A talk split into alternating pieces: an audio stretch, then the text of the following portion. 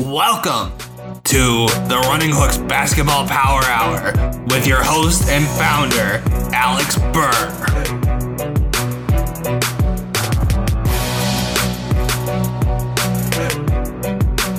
Hello, and welcome to another edition of the Running Hooks Basketball Power Hour.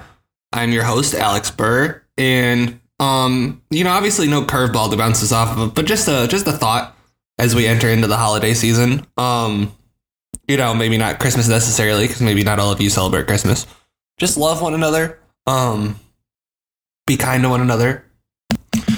And just treat each other with kindness. You know, we all deserve love and kindness and respect this holiday season. It's just common decency, you know, something we all deserve. And I think, you know, coming into this time of year, you know, it's just it's just something we all deserve. Um, just two quick injuries I do want to touch on real quick. Um, is that two Cavs are really seriously injured. Um, they both got hurt on Friday. I recorded last Thursday, and uh, this will be coming out on Friday as well. Um, but Darius Garland and Evan Mobley are both going to be missing a significant amount of time. Darius Garland fractured his jaw and will be out for several weeks. And then Evan Mobley is going to have arthroscopic surgery on his left knee and will be missing six to eight weeks. Like I said on an earlier pod, six to eight weeks. I don't know. I I always think that's code for eight to ten slash probably ten to twelve. I, I hope not that long, but it's it's not going to be pretty for the Cavs right now. They're kind of middling in the conference. Um, I haven't seen. I really haven't watched a Cavs game since the beginning of the season. I don't think I've watched them since they played the Knicks early in the season. Um, last couple beat the Jazz last night, or when I'm recording this. Um, beat the Rockets on Monday. Beat they're on a three game winning streak right now, but um, pretty tough stretch coming up. Next four, home it against New Orleans. Then we got at Chicago on Saturday, then at Dallas on the 27th, and then home against Milwaukee on the 29th. There's a real shot they lose all four of those games and they're back at 500. And the East isn't as competitive as the West is, right? But the Cavs, I don't think, want to be in that play in situation again. And there's Mitchell's rumors swirling. And it's it's not going to be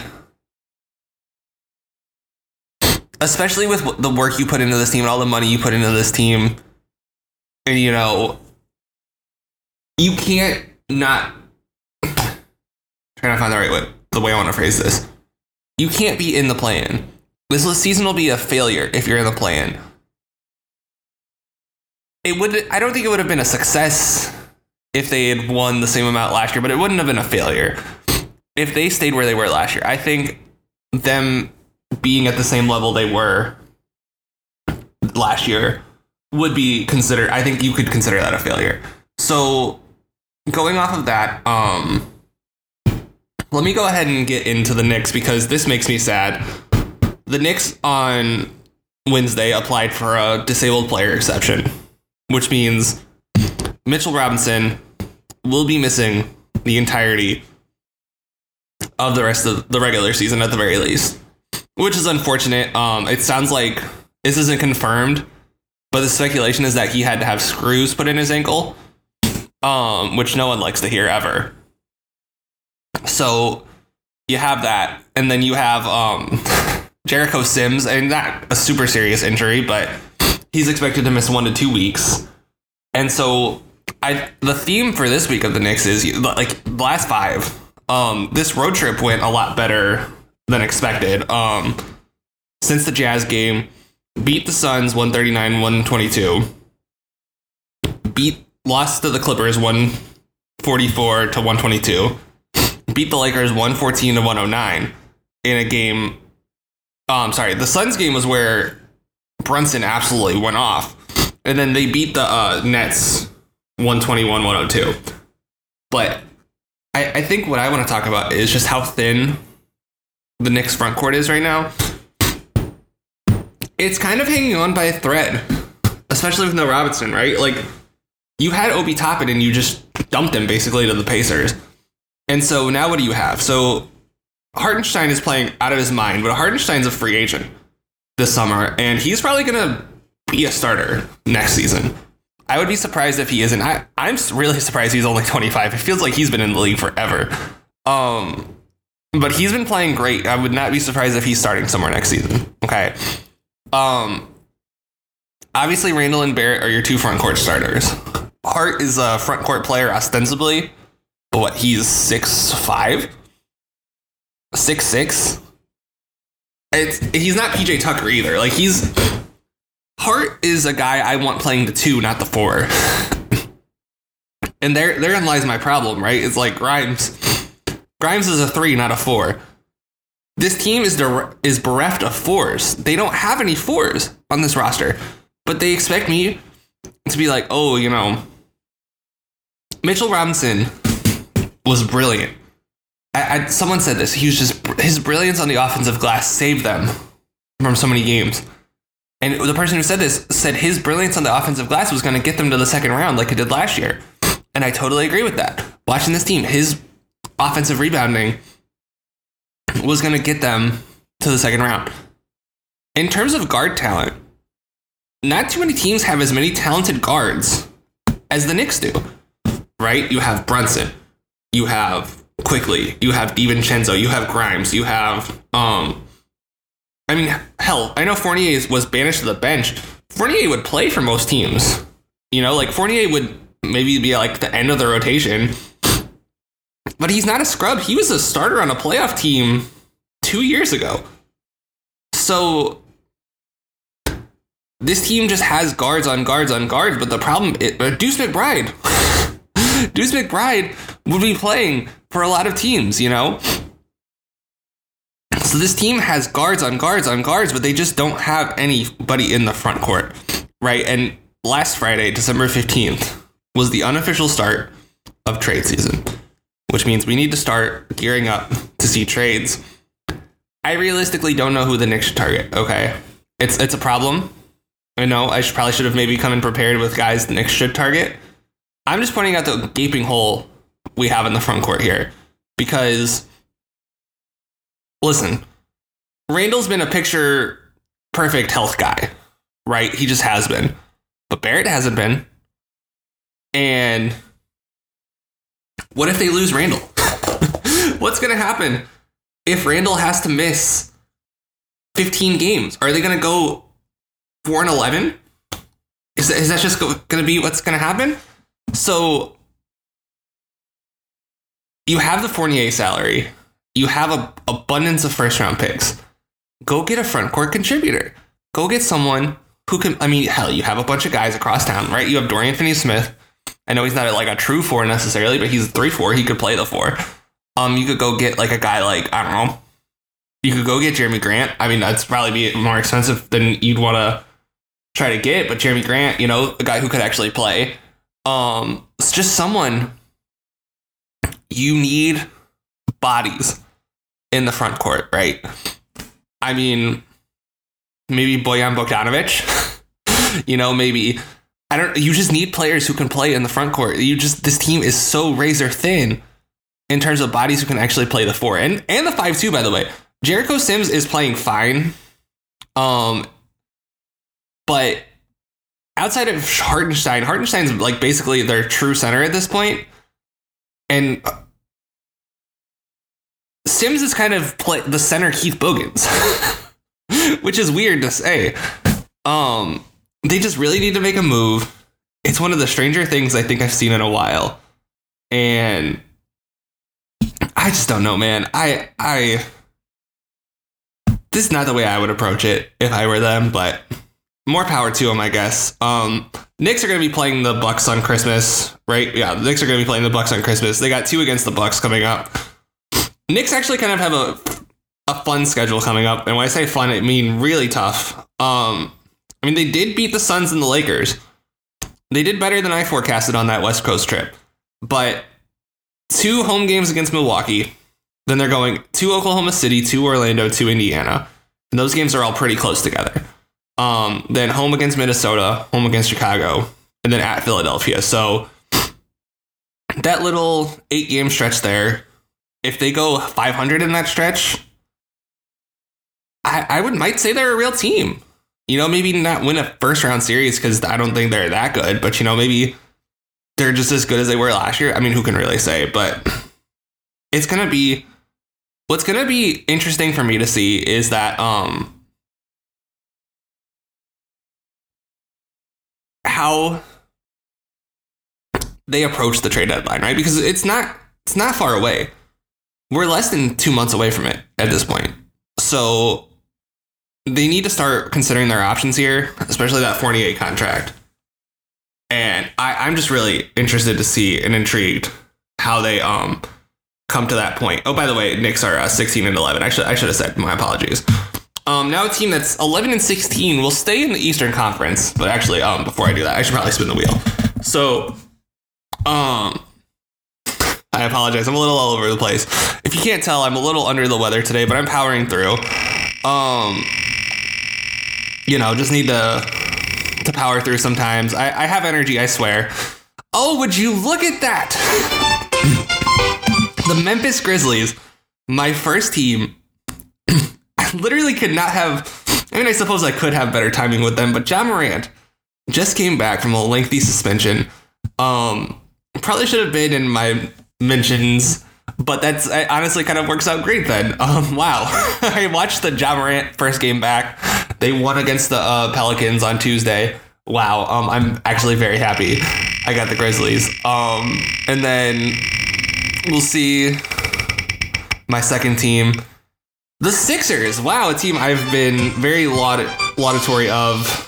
Um, Embiid and Maxey just made history last night. Embiid scored 50. Maxey dropped 35. So um gonna be real interesting to see, especially now that they got Oubre back. Um, especially like they're a team to monitor towards going towards the trade deadline. Um so yeah, that'll be this that'll be a fun episode, honestly. So make sure you keep your ears open for that. Um but now let's go now let's go ahead and move on to the Raptors, who are 11 and 16.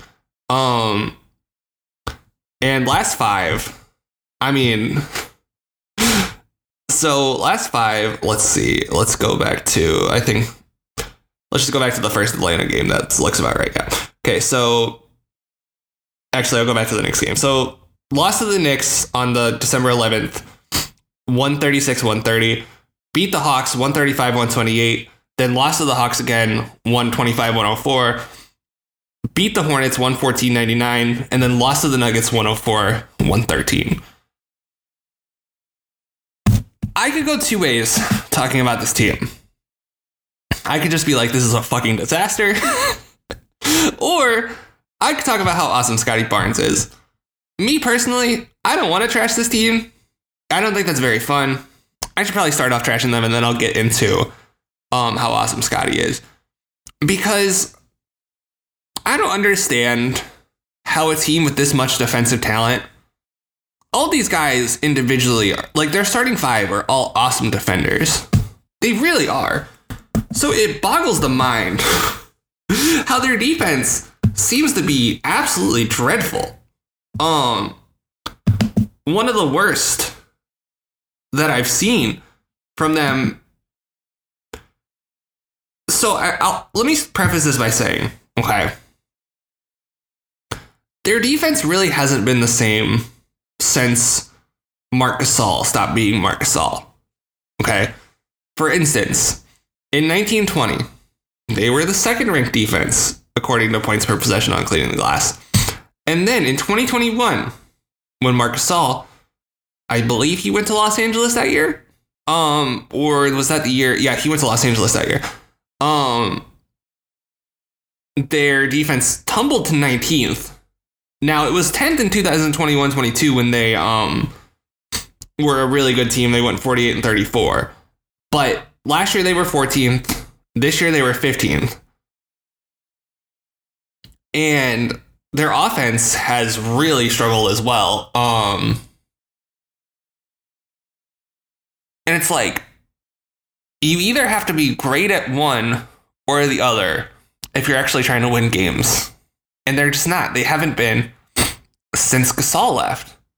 And I mean, okay, that year they won the championship, which is this is usually the case for championship teams. Um, they were sixth in offense, fifth in defense, right? The year after, 15th in offense, like I said, second in defense. So tightened up on the defensive side, lost a lot of punch on the offensive side, coincidentally. Kawhi Leonard in Los Angeles. Um, and this team doesn't have that offensive punch still. This team doesn't have that guy that you go, wow, um, this guy's gonna get me a bucket off of ISO here. And they're they're kind of stuck, right? Like, okay, you have on one hand, you have three awesome vets, two awesome vets, and a couple of really good vets. So Pascal and OG would help a lot of teams, right? A lot of contending teams win championships. But you would also say neither of them could be the best player on a team and lead them to the playoffs, especially on a team like this. I think those are both fair and true statements. Gary Trent Jr. could help a team. To what extent, I don't know. Jakob Poeltl, I think he could help a team off the bench. To what extent, I don't know. I don't know why they paid him 20 million, especially when it was very clear his sex- success was the derivative off of Fred VanVleet's. Whatever. That's another thing, by the way. They've let two elite guys, I'm not saying they're elite, but two elite guys at actually playing the point guard spot, setting people up, getting them to the right spots, being captains of their teams. They've let them go in the last several years. You know, first Kyle Lowry. Obviously, you let Kyle Lowry go, especially if Kyle Lowry wants to go, right? And then, secondly, Fred VanVleet. They didn't get anything of value for those guys. I mean, they got Precious Achiuwa for Lowry. They got nothing for Fred VanVleet. I'm sorry, getting Precious Achiuwa for two of the for two good point guards, that's that's not going to cut it. It's just not. Masai, I I heard someone talking about this on a podcast. Maybe he just won the championship and started resting on his laurels. You don't want to think that, but it's possible.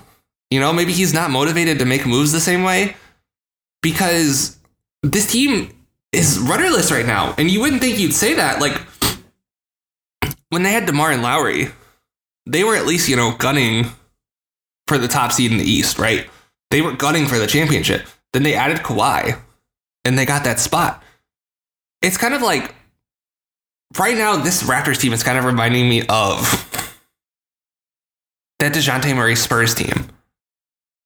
And I, I think Scotty's a little more talented, a little better than DeJounte is. Now, I'll expand on that in a second. But it's just like you have Pascal in this analogy would be LaMarcus Aldridge. Um, I don't know who DeMar would be, but I it this team isn't good, but they think they're good, and they think they can be complacent, and you just can't be. You should have blown it up two seasons ago, and now everyone knows. Like Pascal's on an expiring contract, and he's not going to resign with a team that he's he gets traded to. Everyone knows this. Everyone knows. Okay, we're going to get this guy and he's not going to want to resign here right away. So, I mean, you'll obviously have the in house recruiting pitch, but tampering's the thing. No one's stupid. Everyone knows that everyone's talking to these guys for months on end. So, in OG, you have a little bit of team control, but you only have him for a year. I think actually he has a player option after next season, this season or next season. So, you're not going to have OG for much longer. And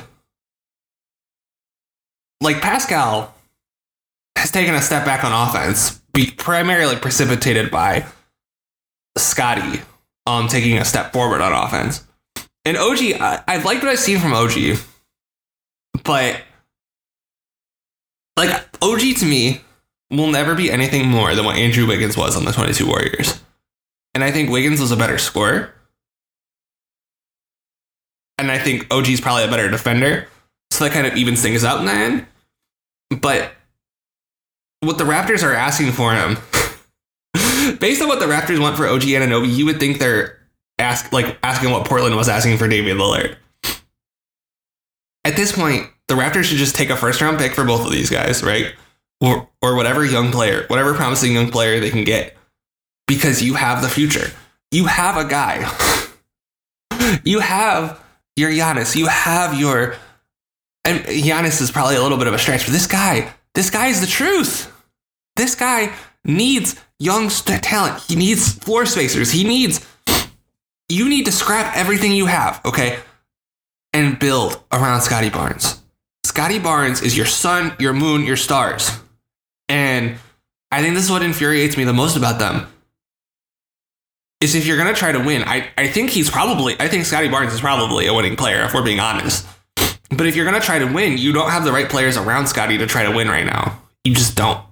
You wouldn't put a. I mean, obviously, finding a shooting center is a dime a dozen, right? But the floor is not spaced well enough around Scotty Barnes because Pascal, bless his heart, I feel like he's he's not shooting well this year. He's shooting 26% from three. I was like, I've seen him make a few threes, but it's just, it's not he's not making them through, through the course of the whole season. Every time you watch a Raptors game, watch Pascal off the ball. His guy is in the paint if he's on the perimeter. OG is making his threes. Um, Schroeder is making 36% of his threes, which is pretty good. Um, Scotty is making 38% of his threes. But therein lies the problem is because if Scotty has the ball, he can't space for himself. you know? And you don't want this guy, you want this guy to have the ball in his hands. I'm just going to say it 5.7 assists, and it's a shocker. He doesn't have more a game because watching him watching him pass, he just throws the ball exactly where it needs to be thrown. The precision. I don't know how a young player throws the ball, especially one that didn't have like wasn't on a bad team and learning to throw the ball precisely. Like it forced at the ball like Luka, right? Or I'm, I'm trying to think of another example, but Luka's the first one that comes to mind. It's just amazing how good his passes are. He plays with such a patience, right? I'm not saying he is this, but the way he, the approach he takes in the paint, and just like the way he'll take a beat and then pass, it's kind of like watching Jokic. You know, it's like, okay, I'm gonna, instead of making this pass right away, I'm gonna wait a second and then Gary Trent will be open, and then Malachi Flynn will be open. And you notice these names I'm saying. They're not very good players, but he's making the right passes. He's there was one play in particular. I don't remember what the play was, and I don't even remember who he passed to. But he was kicking out and setting up a hockey assist.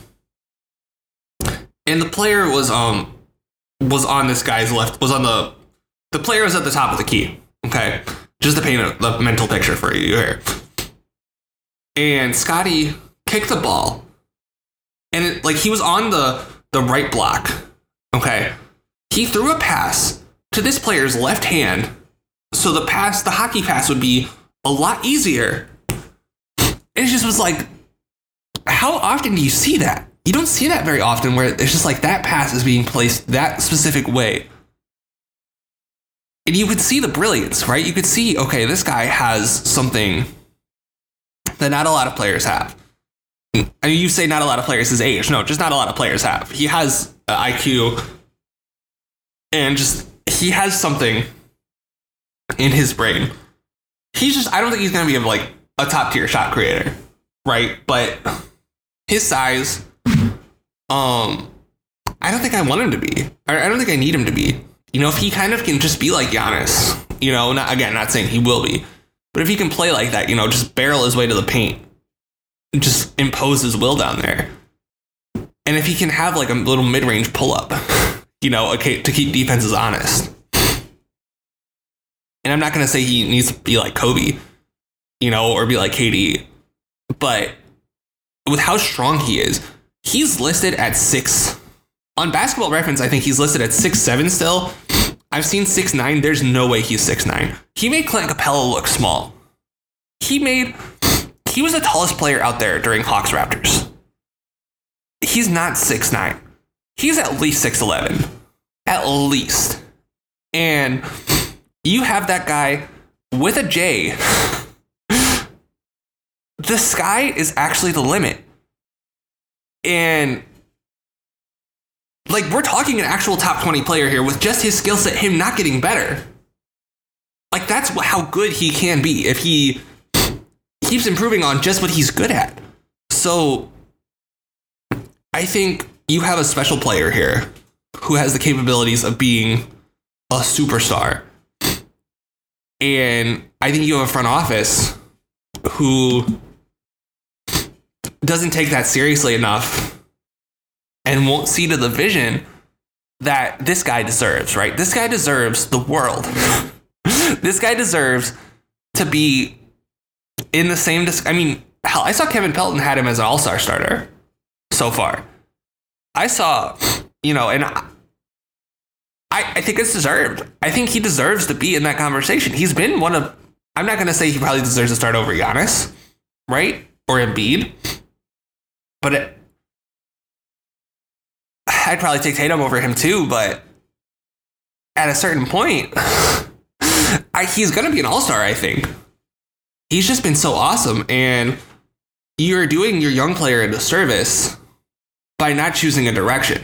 By waffling like this, you're saying, okay, we're committed to you, but we don't know what we're committed to ourselves, right? And at the end of the day, that's going to drive a wedge between you and the player. And this player is a special one. This player is one could be again, I'm not I'm not being hyperbolic when I say this. I believe he could be one of the 20 best players in the league. And I didn't think that after last year. After last year, I thought he was like, okay, obviously second year slumps happen, right? We saw it with we saw it with Tatum. We see it all the time. But for him to bounce back this way, for him to look so good his third year, and I think he's pretty young for his class. I think he's let, let me pull back his let me pull his page back up. So he's born August first, two thousand one. So he's twenty two. Okay, so he's gonna be turning twenty three next year. So okay, pretty on par for his class actually. Um, point still stands. Okay. 22, 21, 23, doesn't matter. The talent this guy has, he is going to be one of those ones. Okay. You have one of those ones. You cannot fuck this up. you cannot. And if you mess up the timelines here, if you, obviously, this draft class, this draft class is not the one to do this with, right? Because this draft class um, is famously not as good as the last one. And I was on the record saying they should have tanked last year. I don't know what they were doing last year. They should have traded Pascal, OG, Fred last year. And now you lost Fred. Now you just have Schroeder. And so I don't know what their path forward is. Um I mean, they're right now they're so they're 12th in the East. I probably should have said what seed the Knicks were. I apologize. They're 12th in the East in a floundering East. Okay. Where the Nets exist. They're better. They, they have better talent than the Nets. But I never for a second coming into the season thought they would be better than the Nets because I anyone who knows anything about basketball just could have seen this coming. Okay. Like even if they saw Scotty breaking out, Scotty's good, but he's not good enough to overcome this. And he is a he's a like I'm not gonna say generational prospect. He's a great, great prospect. But no matter how great you are, no matter how good of a player you are, if your team doesn't have a direction, if your team has a pick and roll center without a, like a great pick and roll ball handler, right? Without a great um, lob thrower, because that's what Jakob Poeltl basically is. Jakob Poeltl's not Jakob Poeltl's a decent passer, but he's not like someone I'm gonna. He's not Sabonis, right?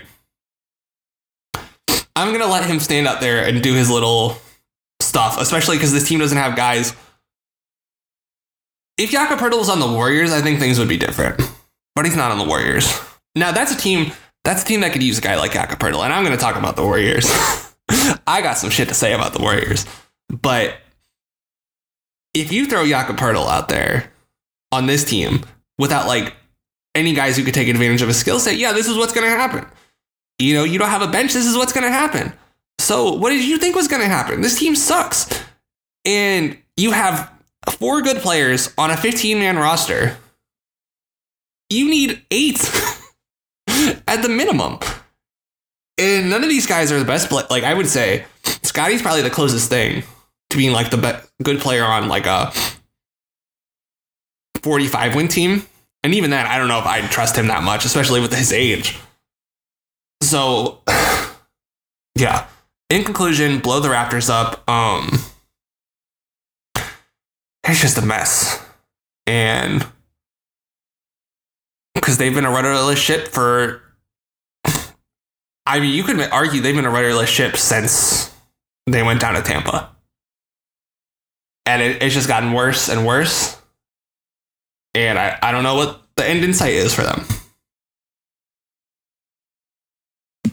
Hello, everyone. Just want to just want to give everyone a little update on the timeline that I'm recording this in because it's a little funky. Um, I recorded the first portion of this on Thursday morning when I had a little bit of time. So recorded the um, Knicks news and um, Raptors portion on Thursday.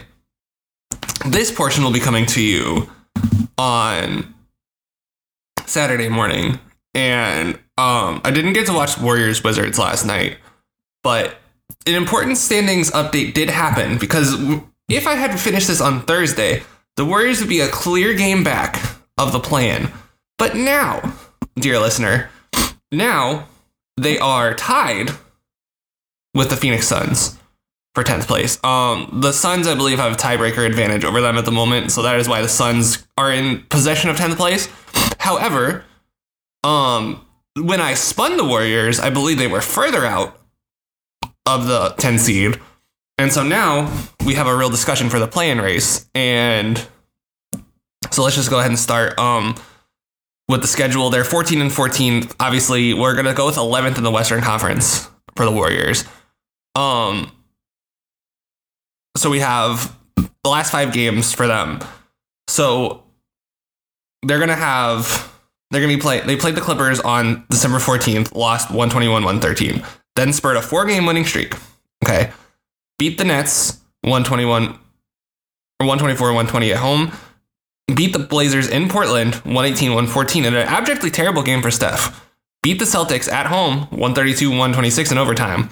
Then did took care of business against the Wizards 129 118. So you have a team in Golden State who is getting down to brass tacks here, you know, this is a time they kind of started up against the eight ball now, but um, obviously, if you listened to this pod last week, you knew talked about the Draymond suspension kind of was poetic timing in a sense, where it's like, oh hey, you know, this, this is just the perfect time to talk about this team. Um, really could not have worked out better in any way, shape, or form. To be one thousand percent honest with you, um, and because it's gonna who knows when Draymond's gonna be back, right? And it'll be fascinating to see, you know, who's gonna um step up for the Warriors. And so far, Kuminga's really stepped up. Um Klay has really stepped up in Draymond's absence. Klay has been really I if you want to know the secret catalyst for what's been going on in Golden State since Draymond went down, so that game Draymond went down, or the um, we'll, we'll just call it the Nurkic game. The Nurkic game, Klay had seven points. Okay, game before lost to OKC, you know, 22 points, solid. Game before that, win against Portland, 3 of 13, 11 points. So, pretty up and down stretch by Klay. Klay's been slowly upticking, but he was pretty dreadful to start the season. I mean, first 15 games for him, he shot 41% from the field, 36.5% from three. Better than I remembered, but still pretty bad. Um, since then, we're now at, I, I just know it's better. Since then, we're at 43.4% from three, or from the field, 39% from three, 20 points a game even. And I think this is highlighted by the last five games of Klay. And sometimes, you know, you can get all in your head like, oh, you know, it's whatever people need to step up. Um, people, you know, like Moody's, whatever. Um, Moody, Pagent. I'm just gonna call him Pods, but um, Podziemski, I believe is how you say his name.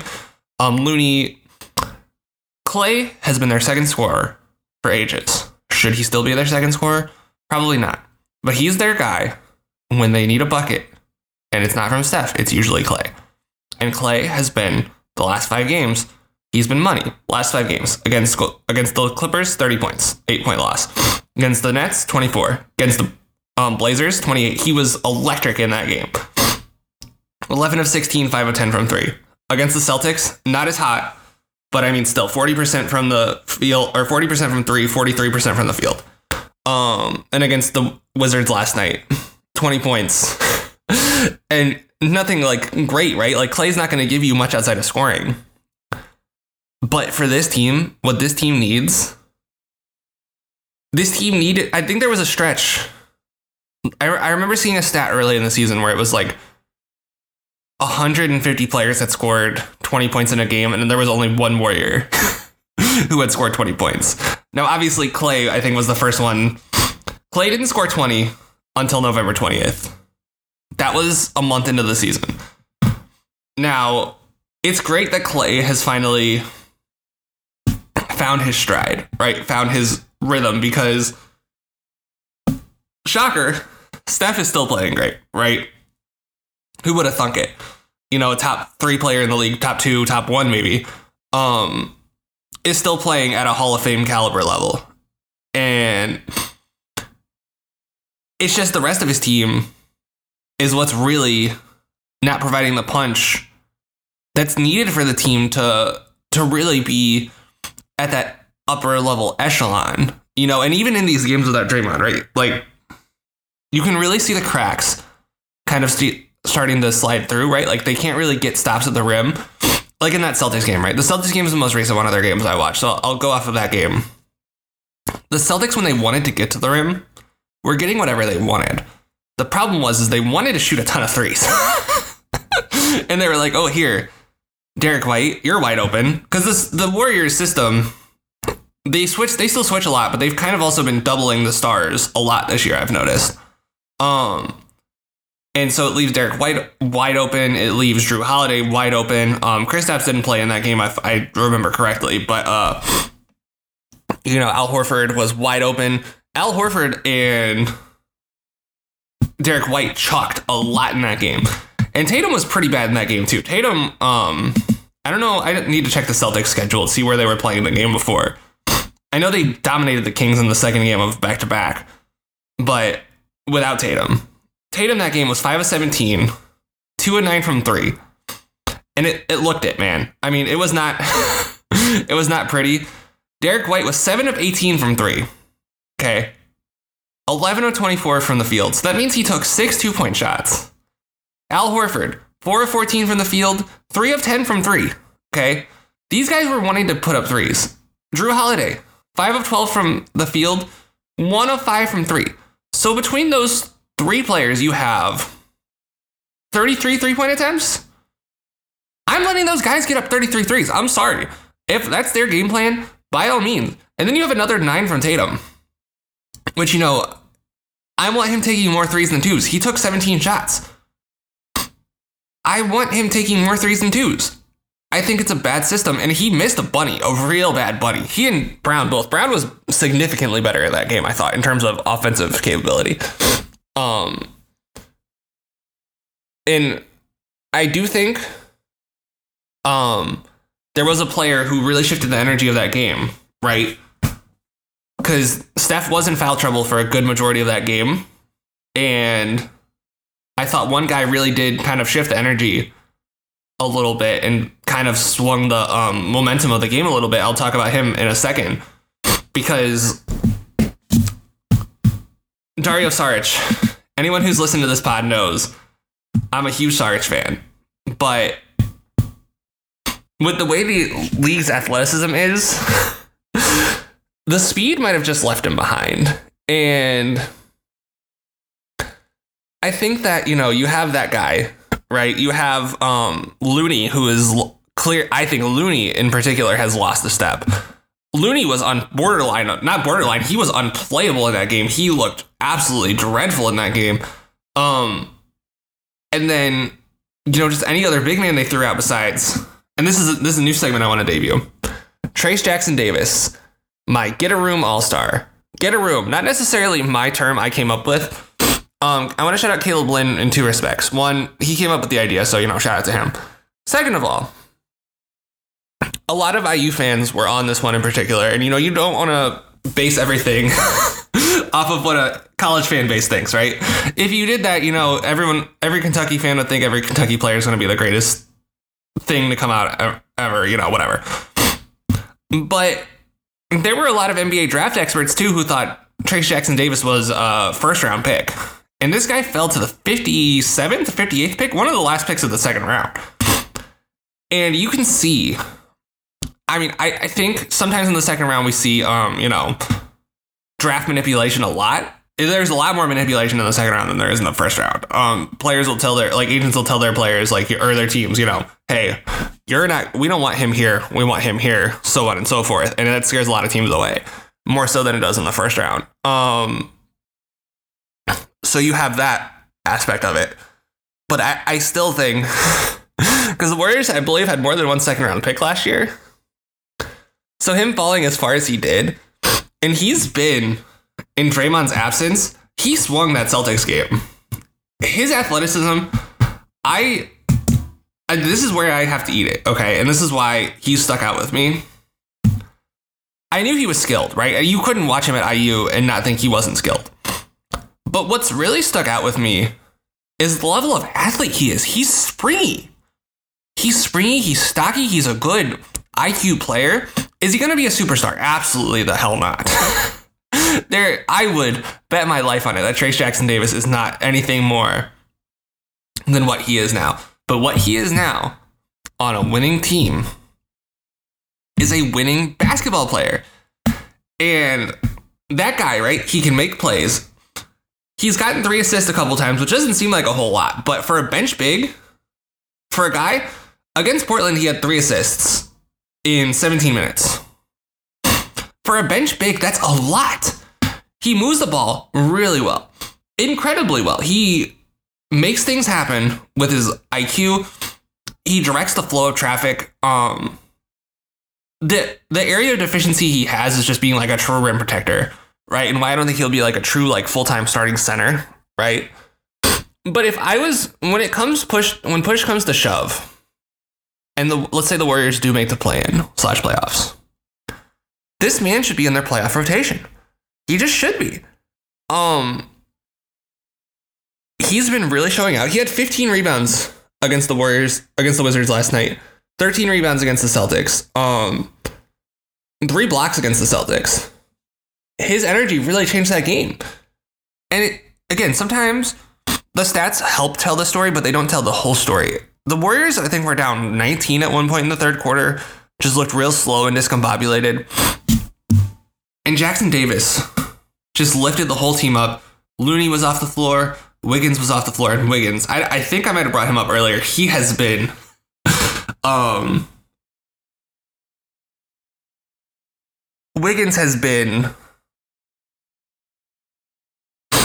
It's like we're back in Minnesota again, but worse.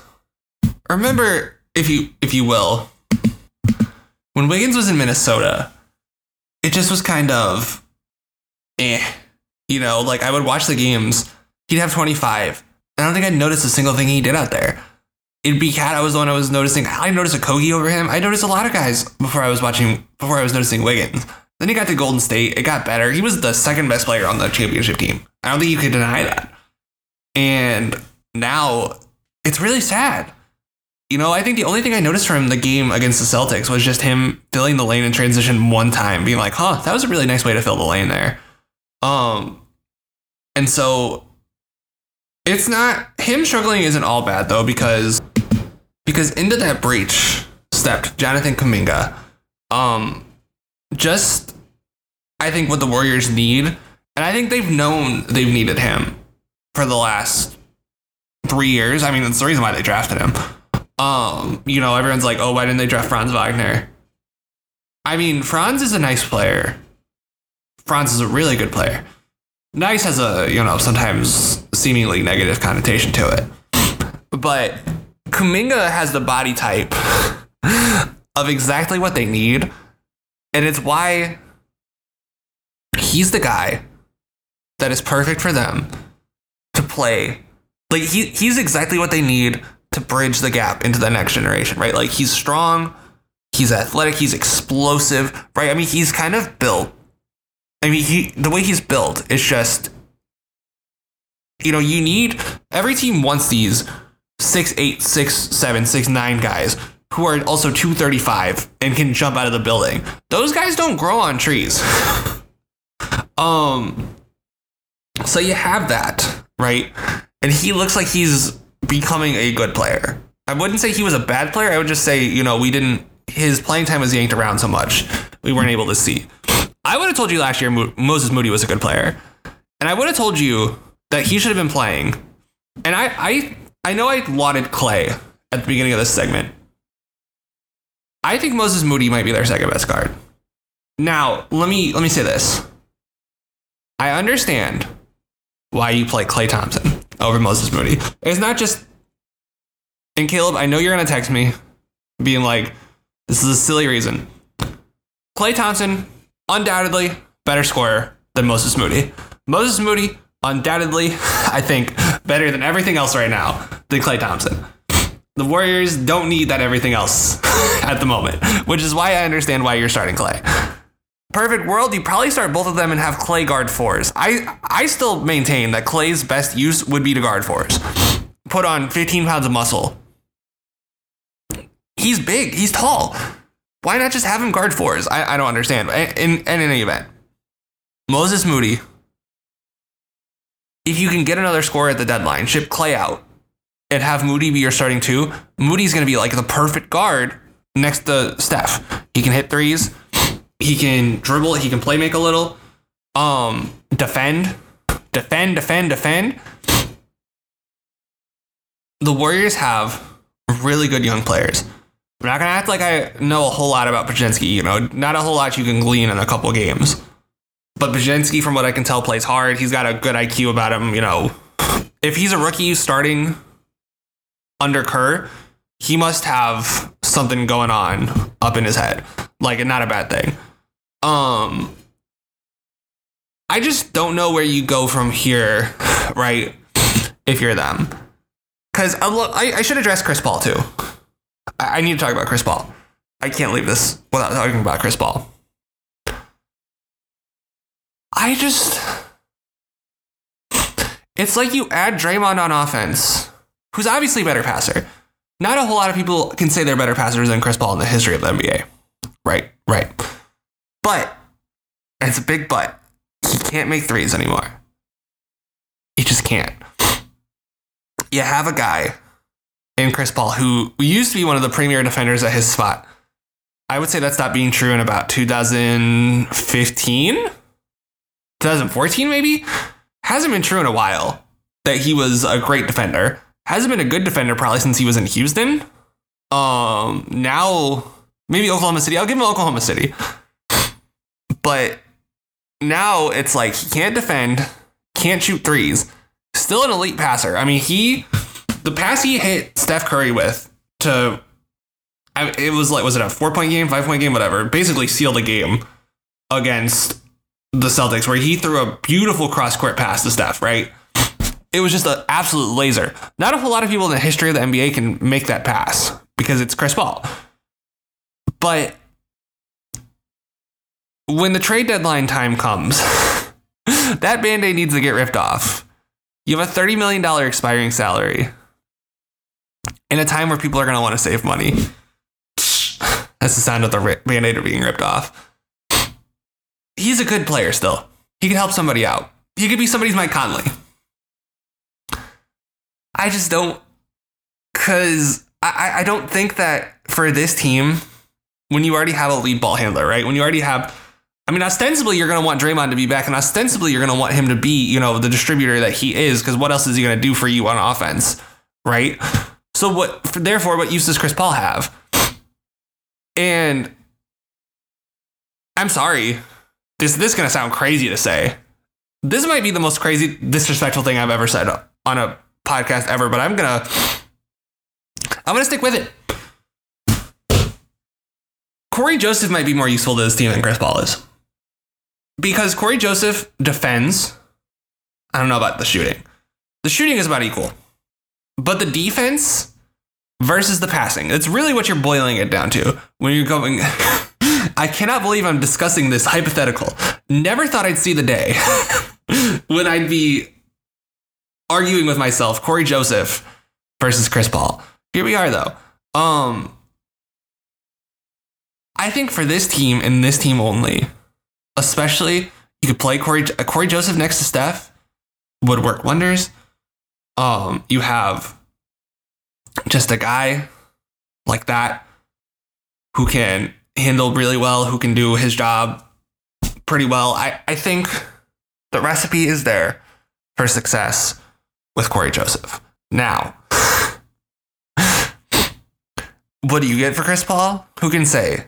I need to. I should look at go to Fanspo, my favorite website, see what first round picks are dealing with, because um, it's gonna be challenging because I know they don't. I know for a fact they don't have their first round pick this year. That went out in the D- famous KD D'Angelo Russell trade. I don't know who has their first round pick this year, but I don't believe it's them. Warriors, Warriors. There we go. Picks. Okay. So they can't deal a first round pick until 2028. So they don't have that. They have a few second round picks. Um I mean Chris Paul in 2029 first. You owe it to Steph to go for at least one more championship. And if okay, we didn't do this in the East because you know there's no point. But in the West, I, I did this last week. But you know, just to go back to the well, you're a half game behind the Lakers. You're a game behind the Rockets. The Rockets are the eighth seed. You're two games behind the Mavericks in seven. Two and a half games behind the Pelicans for the sixth seed. You're not that far out from making the actual playoffs. You're not. And all it took was a week. And this is all it's going to take is one guy getting hurt. And it's going to happen. Somebody important on one of these teams is going to get hurt. Um, I think the Wolves have built up a good enough cushion, right? They're 15 games over 500 right now. They're 21 and 6. I think they're pretty safe. I would wager to guess Oklahoma City is safe, but something happens to SGA, who knows? Denver, I'm going to go out on a limb and say they're safe. But you get to that four through. We'll, we'll take Oklahoma City out of there. So Oklahoma City, then four through 10. None of those teams are safe. I mean, hell, the Suns are tumbling right now because of the injury to Bradley Beal. So it's another injury to Bradley Beal, by the way. We got one healthy week of Bradley Beal. I don't even think it was that. I think it was like a game and a half. And you know, the Lakers, if LeBron gets hurt, they're they're cooked. Um, the Rockets, I'm I don't know who the guy would be. Probably Fred VanVleet. Um, the Mavericks, we all know who the guy would be. On the Pelicans, I think we all know who the guy would be there. Guys, maybe, but the Clippers, they've shown a pretty remarkable ability to stay 500 without the guy, but we all know who the guy would be. So, and the Grizzlies, the team next week, are going to be clawing for that spot as well. And the Grizzlies are only six and a half games out, and they won their last two. It's going to be, it's getting early fast. We're not even at the halfway point. and the standings are starting to matter more than ever. The, the Grizzlies are only two games behind the Jazz now, who are only three and a half, right? So that's right. Yeah, three and a half games behind the um behind the Warriors. So Grizzlies are five and a half games uh, behind the Warriors. I'm just saying the West is gonna be really, really challenging. Those top 12 teams, because I'm sorry, the Jazz, the Grizzlies are better than the Jazz. We we don't have to play games here. I know they're significantly worse right now, but two weeks from now, the Grizzlies will have the Jazz in the dust. You can you heard it here first. It's the West is going to be a dogfight the rest of the season, and I can't wait to watch it. Um, just real Christmas Day pre, real quick Christmas Day preview because um, you know, I'm a degenerate, and it wouldn't be a NBA podcast if we didn't talk Christmas real quick. So let's just go through the slate real quick. Bucks Knicks at 11 Central because I live in Central Time. That's my relevant time zone. Um, I mean, if the Bucks don't win, I'll be shocked. But you know, my Knicks have withstood tougher challenges. It'll, it'll be tough, you know, with no Mitch. But I, I like our chances, you know. That'll probably be the highlight of my uh, Knicks discussion next week. Team I was just talking about, Warriors against the Nuggets. Um, this will probably be their biggest test since Draymond went out. And I don't know how I like their chances, especially going into Denver, playing what that'll be like a 12 30 11 30 game. Um Denver time. I'm not too good at time zone conversion here. I think that's 10 I think that that's 12 30 if I'm not mistaken. Um then we have Celtics Lakers at 4 p.m. Central. That should be a good one. Lakers defense has been really good. Celtics offense has been not so good. And now that I think about it, it makes complete sense why the Celtics were in on a West Coast road trip this week. Um, Sixers Heat at seven. Sixers should probably smoke the Heat the way the Sixers have been playing this year and the way the Heat have the Heat kind of got off to a hot start and then have tumbled, tumbled, tumbled, tumbled. So I give me the Sixers pretty clearly. And then Mavericks Suns, oh god, that should be a blowout in favor of the Mavericks. The way the Suns are playing right now. They have they got killed by Sacramento last night. Absolutely walloped. Um, no Beal, they look pretty listless right now. Eric Gordon is complaining to Chris Haynes. Um, and listen, I like Eric Gordon. He's a nice player, you know, Indiana. I think he was North Central um in Indianapolis. You know, pretty pretty good player um, throughout his career. Underrated, really. One of the most underrated players of this decade, of the last decade. You're not at the stage, Eric Gordon, where you should be complaining about how many shots you're getting. I, am sorry, but that's that's a little ridiculous. So, um, give me the Mavs. So, in conclusion, I'm going Bucks, Nuggets. I don't think I actually made a pick for Celtics Lakers. I think I'll go Lakers for that one because they're at home, and I think the Celtics are going to resort to too many outside jumpers, especially with AD in the paint. Um, give me the Sixers and then give me the Mavs. So, um, Merry Christmas, everyone. Happy holidays. Um, another since I don't do curveballs anymore, just just a little piece of a little morsel of wisdom for you on the way out. Apples with peanut butter, best snack in the world. Just thought I'd leave you with that. And folks, I just want to thank you all so much for listening. Um, I know this was a longer one. I had a lot to say about the Warriors, it turns out, but um, I want to thank everyone. You know, I know it's probably a little weird to listen with no co-host, but I want to say if you have been sticking around and listening, I just want to say thank you from the bottom of my heart. This is a passion project for me. Um, I don't have a lot of time. it's hard to find time, but I just love doing this. And doing this pod brings me a lot of joy. You know, watching these games, getting to, you know, talk about this. If you have any thoughts, sincerely, Alex Burr um, please try to keep it as kind as possible. You know, if you have any complaints, send them to at Caleb Lynn one um, tell him how bad of a job he's doing, even though he's not here. Um, and folks, I just want to say thank you so much for listening and have a great Christmas.